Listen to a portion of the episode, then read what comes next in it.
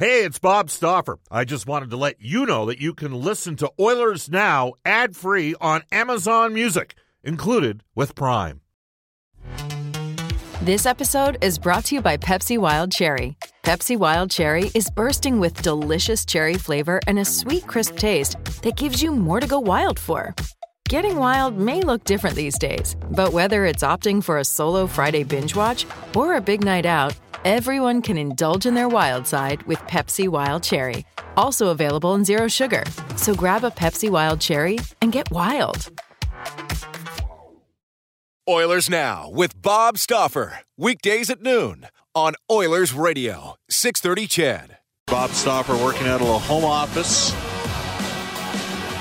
Unfortunately, the Edmonton Oilers season came to an end on Monday night at Rogers Place 6 5 overtime loss against Colorado, who've advanced on to the Stanley Cup final.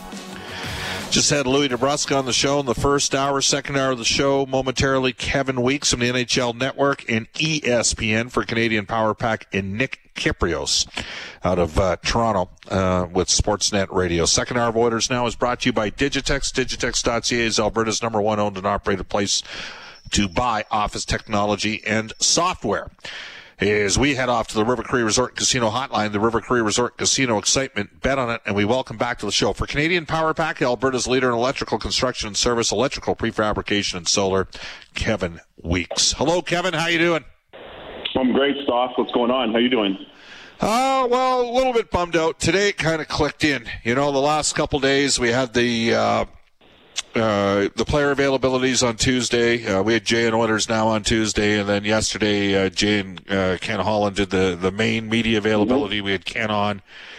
And today I, I, I, did domestic duties, Kevin, which is always a sign that the season's over because I don't do anything until the year's end. So, so it all kind of it, it, it dawned on me this morning that I didn't have anywhere to go, and uh, yeah. I could I couldn't excuse you know hey uh, sorry, Kath, I'm not going to cut the lawn, you know, until I can, you know, you're not work. So, uh, of course, of course. So, so you know what? Uh, you're on the ESPN panels, on the NHL Network panels. Give me your assessment from afar on the, how the, the season that was for the Edmonton Oilers should be viewed.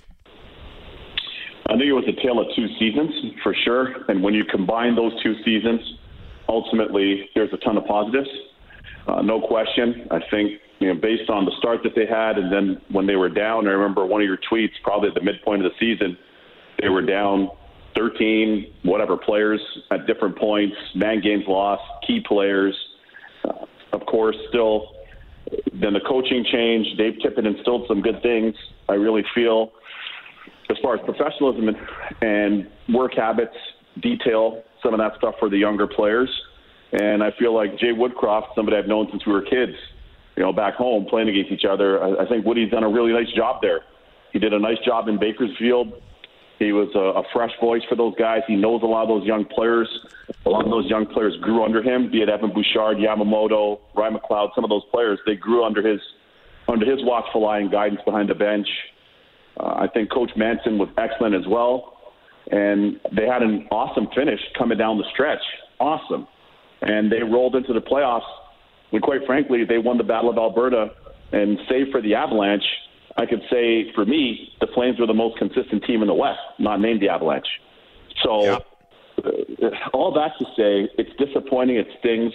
You never like getting, you know, you never like getting served up by getting uh, swept for sure. That's frustrating. But I think all things being equal, if you look at it objectively, it's a really disappointing finish to what was a really good year and a ton to build on going forward. Yeah, uh, it's uh, you know, bottom line, they lost to a better team. Colorado was better. Colorado yeah. was deeper. I don't think Colorado's Correct. goaltending in that series was any better. But th- that mm-hmm. said, Mike Smith in the final two games, I mean, he made some big saves in game three when they had the five minute major on the Kane uh, hit. We'll get to Kane in a second. But I want, because, you know, mm-hmm. Kevin, you played the position in goal. It's amazing what Mike Smith did when he did as a 40 year old. He went you know, he went 947 in his final 12 regular season starts. He has a year left in his deal. He had three injuries during the course of the season that derailed him.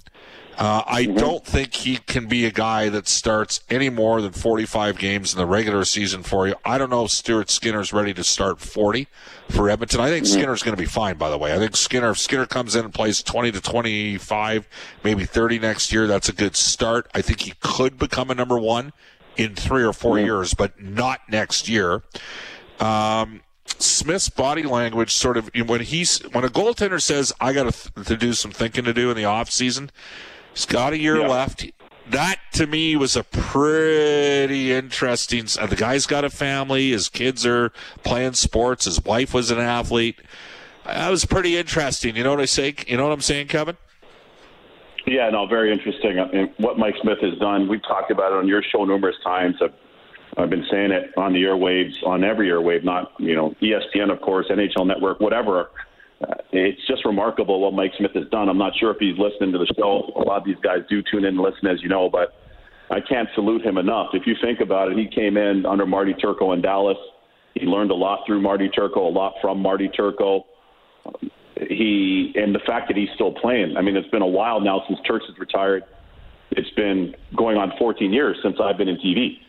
So, and Turco and I played against each other. So it's pretty crazy that Mike Smith is still playing and has yes. played up to this point. It's a testament to his skill. It's a testament to how he's taking care of his body, great genetics, some good luck, and just a ton of hard work and persistence, quite frankly. So I agree. You know, next year, is depending on what the goaltending looks like, is he a 25 game starter guy in the event that he comes back? I'm not sure if he returns, but he certainly earned the right to make that decision. Uh, and he's in a real fortunate, earned fortunate position that he's able to make that decision you know, I'm sure with, with family considerations and input in mind. So whatever it's been to this point, I just think it's been really remarkable. And what he was able to do, although it was a disappointing end for the club and maybe the last couple of games, but what Mike Smith has done to this point is is pretty miraculous. And the fact that he was able to still continue to play and compete at 40 is as a goalie is mind-boggling. All right, I'm going to put you a little bit on the spot here. Uh, Jerry Johansson represents Alexander Georgiev, or the sports the sports yeah. corporation represents Georgiev. We know how good yeah. Shesterkin is. I don't know how good Georgiev is. I know he got posterized by Connor McDavid back on November the 5th on Kevin Lowe retirement night. Uh, right. The Oilers saw Georgiev twice. Uh, they weren't winning the second game no matter what. That was a game that Koskinen put the puck in the glass, you know, 50 or got Edmonton a penalty like 45 seconds in the game, and Dave Tippett got really frustrated. Could Alexander yeah. Georgiev, in your opinion, be a 50, uh, a, let's say a 45 to 50 game a year starter in the NHL? Could he be that? I, I certainly think he has the skills to do it. You know, I've watched him enough here at the Garden uh, up close to see that he he has game. You know, I know their goalie coach. I had him when I was there. To me, he's the best in the business. And and Benoit Allaire, Benoit Allaire, Benny okay. the best. Uh, him and Francois. And there's some other great ones as well too. But uh, I think Benny body of work, going back to his days with the Coyotes to what he's done with the Rangers, it's just mind-boggling. And Georgiev being one of them, a guy that you know wasn't drafted, that they discovered, that they developed, and made him into an everyday NHL goalie. I think he can benefit from more games. If you look at his game tape against the Leafs, typically in his career, he's been money. I saw him put up 50 something against them, 50 uh, something saves at the Garden one night. It was crazy, but I think he has a lot of game in him for sure. He'll certainly benefit by getting an opportunity to play more. Can he play 45 games? I think so. I think I think that's the next step in his progression, and he certainly believes he can. There's people around the Rangers that I speak to that believe he can do it. Here's my bigger thing, though, and this is not nothing against Georgiev because I think he could be a solution, depending on if you're going that 45 or 50 to 32 game split, like you're kind of alluding to. But I mean, if I'm the Oil, and I, I've said this about a lot of clubs, all my eyes and all my eyes are on John Gibson in Anaheim, and you know, Gibby's been money since he's come before he came into the league.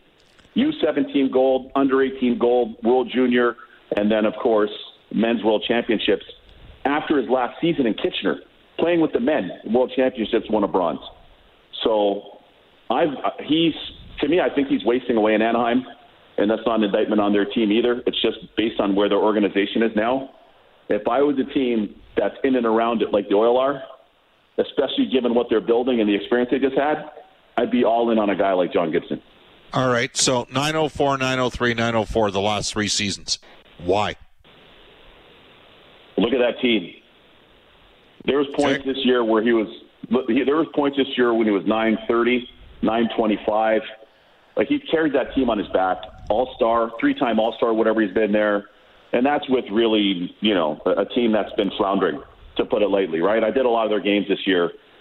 There were games that they weren't even close in that he just stood on his ears, and then he went down. He had a couple injuries, and Anthony Stolarz was excellent for them this year. He played really well.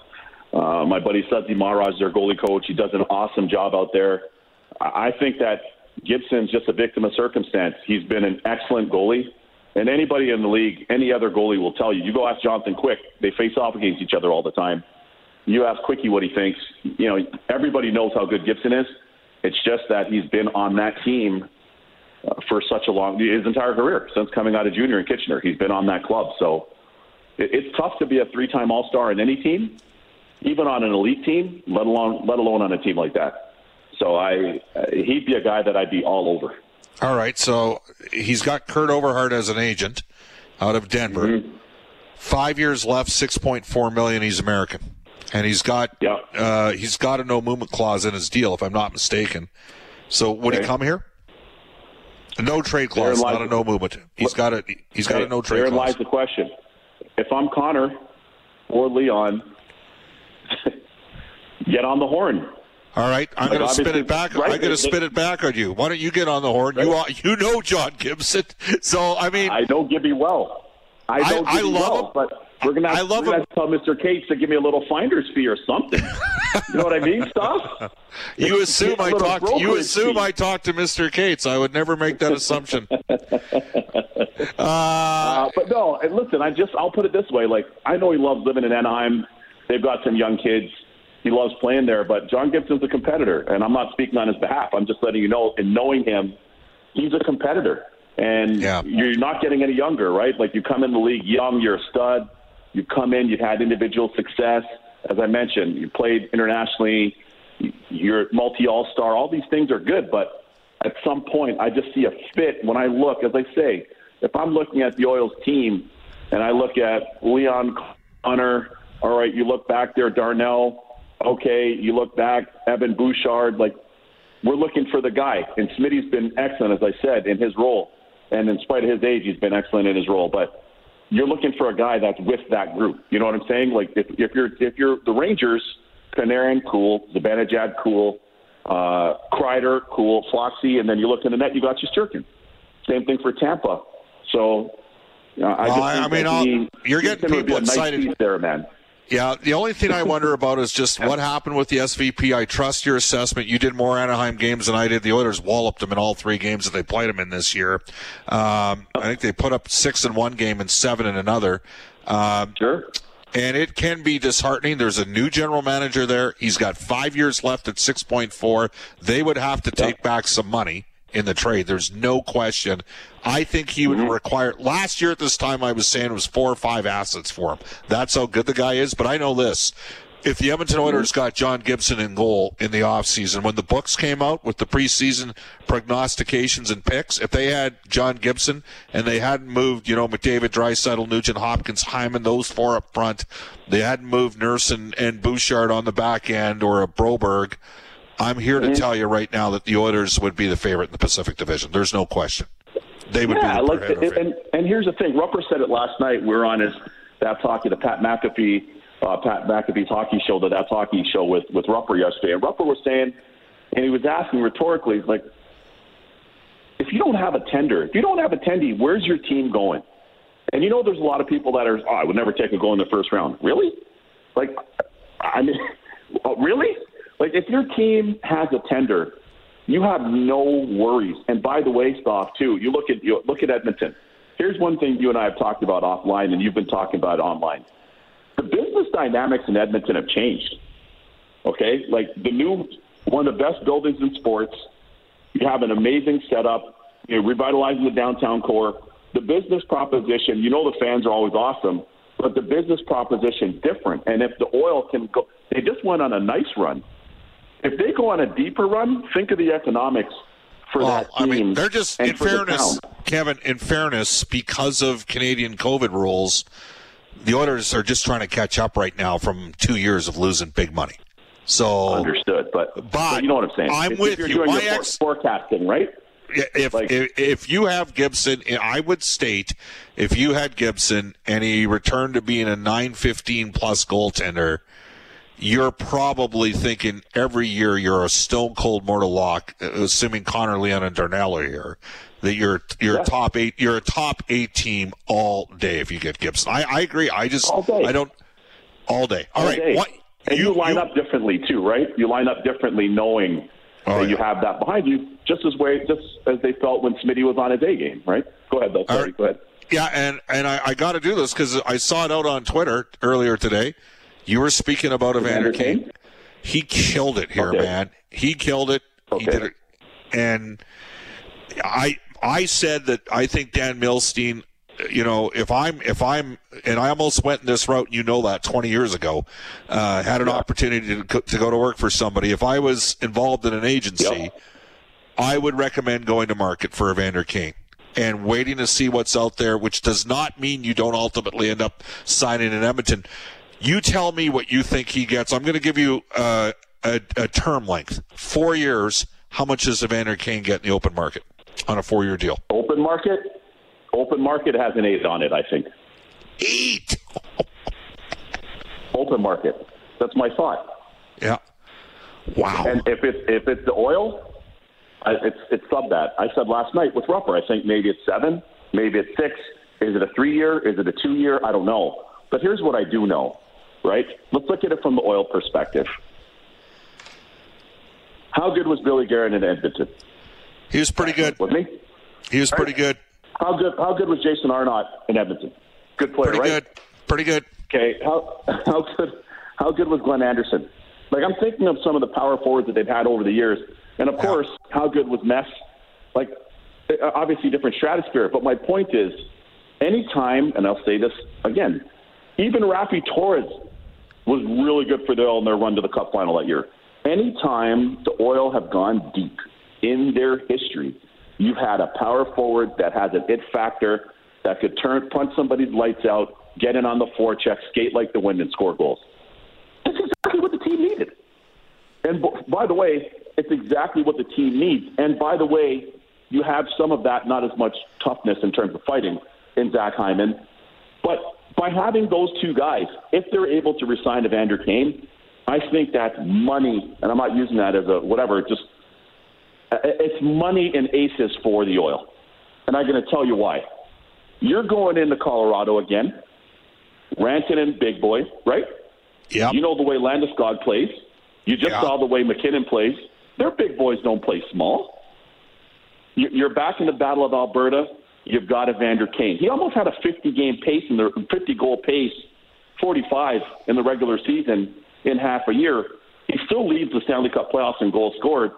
He's clearly a fit. He loved playing with Connor. Connor loved playing with him. He loved playing at Edmonton. I mean, at some point, like, I don't know. if he does get to market, I think a lot of teams that missed out, that I've spoken to, that missed out on him, will be frosty and thirsty to try to get him. But I'm just telling you, as far as a fit, Edmonton fits him. Right now, he fits them. I think he was great. I think he was great for the Oil. He was great. And he was. He, he played yeah, great. He's exactly what they awesome. needed. He brought game. I mean, and he brought the gamesmanship they they didn't have. And the only thing yeah. I'd say is he's going to be able to pick and choose where he goes. Okay, and so no question. No my question. De- my default position is if I can't get him done, the guy I'm looking yeah. to because I think I think things have changed in Montreal. So the guy I'm looking yeah. to, and he's not Josh as good Anderson? as Kane, is Josh Anderson. Josh Anderson. I've I've always been a Josh Anderson guy. Yeah. My only thing with Josh Anderson, and this is going back to when he was in London in the O. I've always been a Josh Anderson guy. My only thing is Josh Anderson is a guy you got to tweak sometimes. You know, sometimes the big boys you got to tweak them every once in a while. Yeah. Not Rick Tocchet's day, not you know, the guys we were talking about before. But this generation of big boys, sometimes you got to tweak them, the power forwards. You got to give them a little jolt. But that's why I tell you, that's why I love Tom Wilson. That's why I love him. You don't have to tweak Tom Wilson. And you don't tweak Evander Kane. And you don't have to tweak Evander Kane. But but again, not for anything. I've always been bullish on on Josh Anderson. I told the Columbus people that Um, but every once in a while, you need to kind of shock him a little bit to jumpstart him. But if he wanted to be Stoff, he can be on a nightly basis one of the most impactful guys on ice. You remember when Jamie Benn was on his A game? Yep. And he was at his height in Dallas? That's what and, Anderson and. Josh Anderson fought Jamie Benn and did very well against Jamie Benn when Jamie Benn was really at the height of his game, and I was like, whoa. So he'd be a good viable option in the event that Kane can't re- get redone there. But I see, I've heard from some people, they're like, oh, why would we pay him? Why would we pay him? Are you high? were you watching? Were you watching? You better stay out of the CBD store. Like, are you watching the same NHL that I'm watching? Because every night, and just talking to different guys and coaches around the league, they're like, we see. I wish we had him on our team right now. The way he's playing at Edmonton, he's on We his see- best behavior. we, whatever. We, Anyway, we go got to ahead. get. Hey, I love it, man. We got to get rolling here. I got to hit the break. Uh, great stuff. Thanks for Go joining ahead. us. We'll, we'll touch base next Anytime, week. All buddy. right. There we go. Yeah, man. From the Thanks to the fans out there in Berta. Take care. There, Later. there you go. Kevin was bringing it today. John Gibson, and yeah, he's all over Kane. Kevin Weeks for Canadian Power Pack, Alberta's leader in electrical construction service, electrical prefabrication, solar. We'll duck out for two minutes, come back for a minute. You're listening to Oilers Now. Old school Herm. He's an old school Guardian. Says Bob, the same issues are the things the Oilers need to address: team toughness and goaltending. Once they fix the, uh, uh, once they fix those, they are not going to win unless they fix those. The Oilers won the Stanley Cup when they beat the Flames. That was their benchmark for the season. So he's saying they got to add goaltending, they got to add toughness, and I certainly think they need to add toughness in their bottom six, uh, change a dynamic or two around. We will tell you that Japanese Village is open to serve you to any one of their five Edmonton and area locations featuring Japanese A5 Wagyu. Visit jvedmonton.ca. And the Oilers Now injury report for James H. Brown Injury Lawyers. Unrivaled experience, unrivaled commitment, unrivaled results. James H. Brown. And uh, we heard it yesterday. Uh, lower body, uh, injury for Leon Draisaitl. We all knew that high ankle sprain, uh, and that was the injury. Of course, Darnell Nurse ended up having a torn hip flexor. Off to a global news weather traffic update with Eileen Bell, and when we come back, Nick Kypreos out of Sportsnet in Toronto. Oilers Now with Bob Stauffer. Weekdays at noon on Oilers Radio, 630 CHED.